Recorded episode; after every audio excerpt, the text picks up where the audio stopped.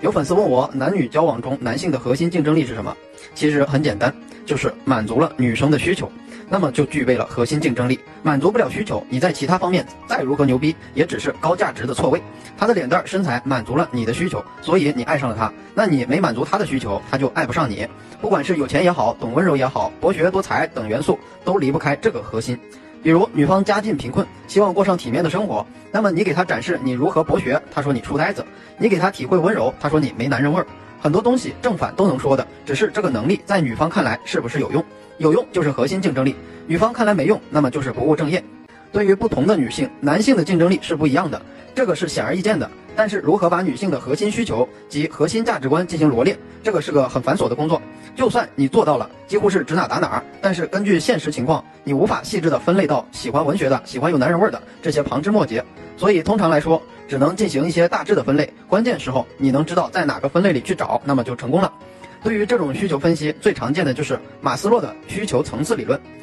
生理需求、安全需求、社会社交需求、尊重需求、自我实现需求，每个阶层的女生需求不同，要了解这个社会的阶层的需求分布。一、初级需求，生理需求和安全需求。首先，生理需求，一般人觉得这种很简单，就是处于贫困线上的人，但是这样其实很片面的。为什么？因为在非极端情况下，绝大部分人的生存需求质量是有下限标准的。比如，你早饭吃了个饼就能解决了，但是很多人必须早餐要有三个饼加个蛋什么的，那么他们的下限质量比你高。比如你冬天穿衣服，只要保暖就可以了。绝大部分人还是希望保暖后，希望衣服好看点儿，再往上要潮点儿，再往后要贵点儿，要名牌，再往上要私人定制，要专门的服装设计师设计。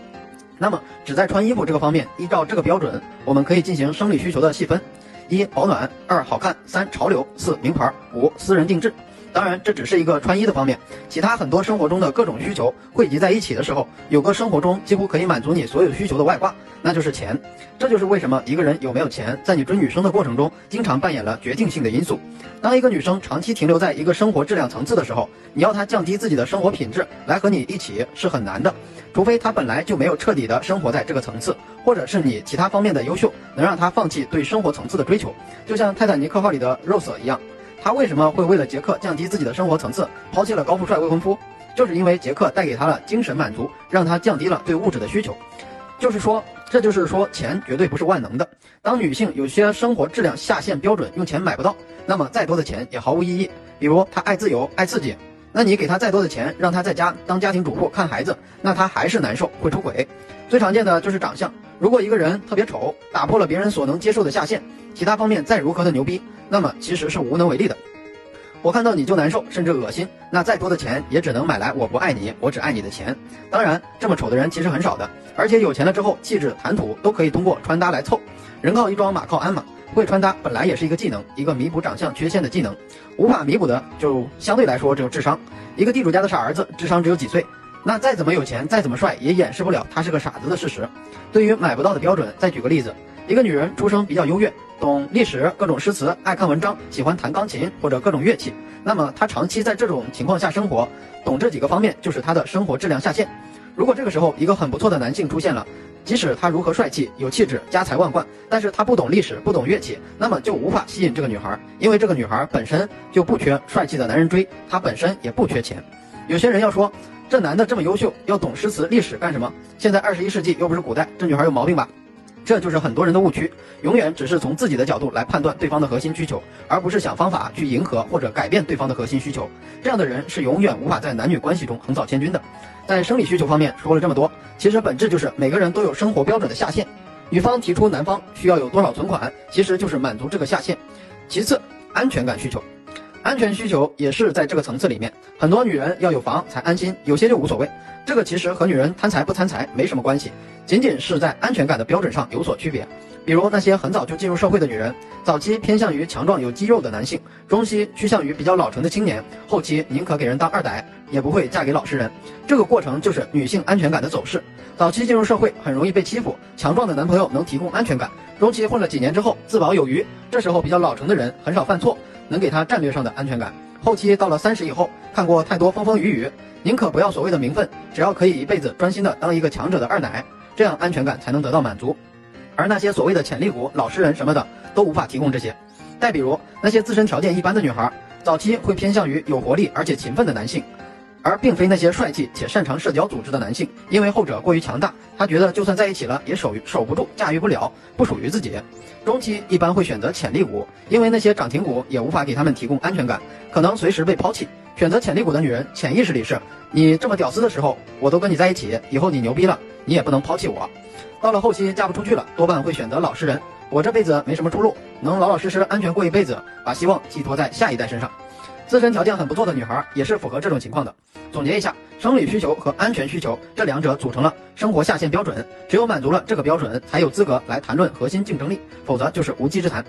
二、终极需求，社会地位，对未来世界的渴望以及对未来生活品质的提升。首先，社交地位，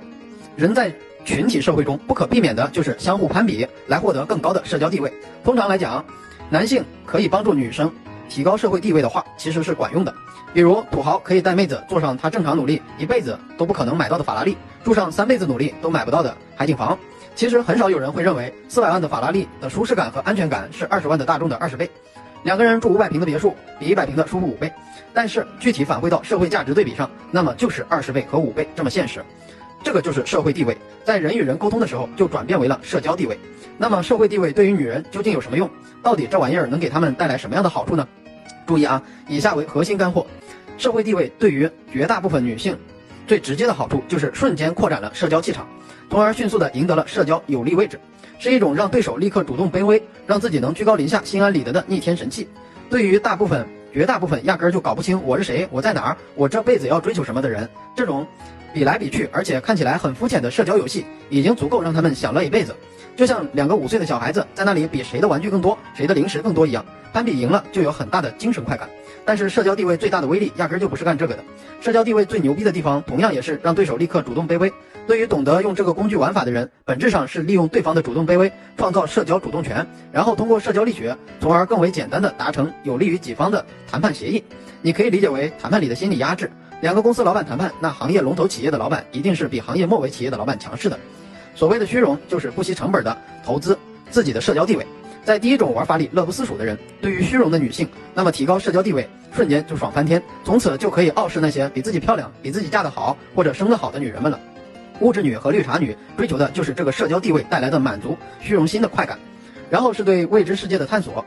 这个包括去各地旅游啊，体验新的美味啊，分享新的知识和技能之类的。这个过程说白了，就帮助对方减少学习成本的过程，其实也是极具吸引力的。比如以前包小三儿什么的。给点钱买点奢侈品什么的就完事儿了，到现在已经开发成有计划的个人素养和职场升职路线，比如给你到朋友公司做个文员，然后保证你两年后升职，然后做个项目经理、市场总监什么的，最后怎么一步步的走向人生巅峰。当然这个有点偏题了，但是核心还是在于可以提供一种不用付出多少努力就能获得成为人上人的机会。接下来就是生活品质的向上延伸，这个是属于初级需求的升级版，这个就不用废话多说了。值得一提的是，这种延伸一旦成功进入更高阶的生活品质，那么是很难回头的。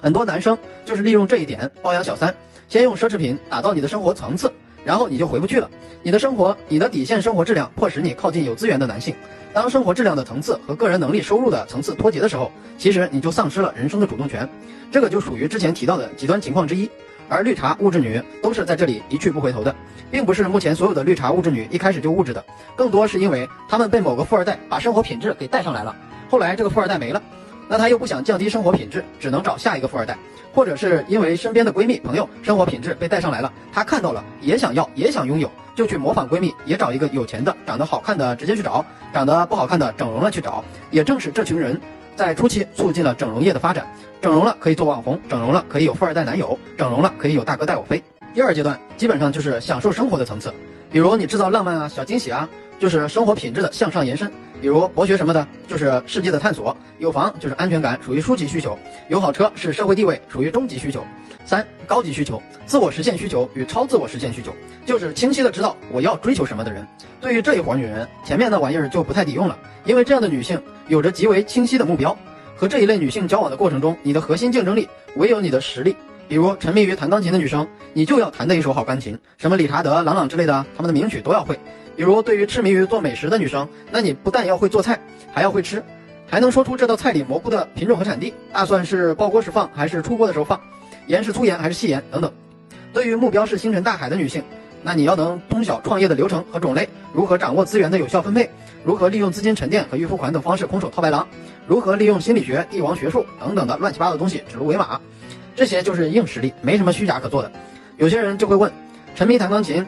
不是终极需求吗？怎么在高级需求里还有？这个看似矛盾，但是本质的区别在于清晰的知道我要追求什么。如果清晰的知道，那么就是高级需求；只是顺路提高的，那就是终极需求。比如两个女人，一个没事儿弹弹钢琴，但是很有天赋，成为了著名钢琴手了。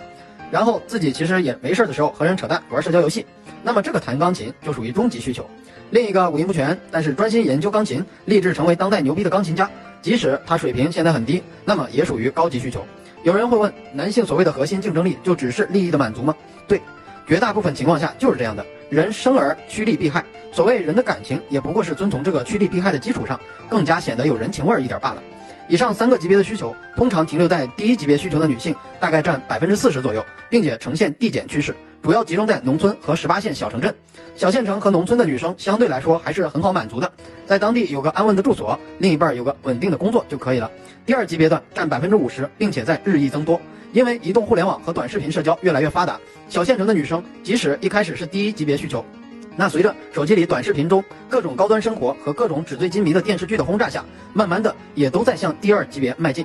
再加上很多农村的女生开始到大城市读书，增长了眼界，也会迈向第二级别。至于第三级别的占百分之五左右，当然这个也是在增长，只不过增长的慢。同样的道理。各大九八五、二幺幺毕业的优秀女大学生，以及各大社交平台和电商平台催生的一大批网红以及有能力的女性，当她们的虚荣心满足到无可满足的时候，就会被升华成为真正的才华与美貌并存的社会名媛以及女强人。代表人物有奶茶妹妹和邓文迪。如果你想要在很多女性面前有核心竞争力，那么你只需要挑一个初级需求满足就可以了，同时把终极需求做到位就行了。这个是很简单的，性价比相对最高的路线。如果你想找一个终极需求的女生，那就要更深层次的技巧了。离我们最近的就是如何跟女生聊天，如何在聊天里让女生得到精神上的满足。我问过一些女孩，你要男方有钱、有车、有房子、有稳定工作，而你什么都没有，难道就不怕男的和你分手吗？回答最多的是什么？男人靠得住，母猪会上树，所以我现在也要好好工作，努力成长，然后自己牛逼才行。或者是我自己也不差呀，我努力让自己变得更优秀，肯定要找一个配得上、配得上我的男人啊。或者是。等我那么牛逼了，有什么都有了，那我要男人干什么？我敢跟你们赌一包辣条，这是绝大部分女生的回答。这种逻辑的矛盾其实是社会价值的扭曲，因为绝大部分女性有个最重要的需求，在社会的洪流中湮灭了，那就是最原生态的对异性的吸引，这个才是我们 DNA 里男女吸引生生不息的原动力，最纯粹的爱情与婚姻的源头。如果你要超越高级需求层次，那么就必须看破这种需求。打破这种需求，需要和体内各种看得见、看见异性就会产生的激素所战斗，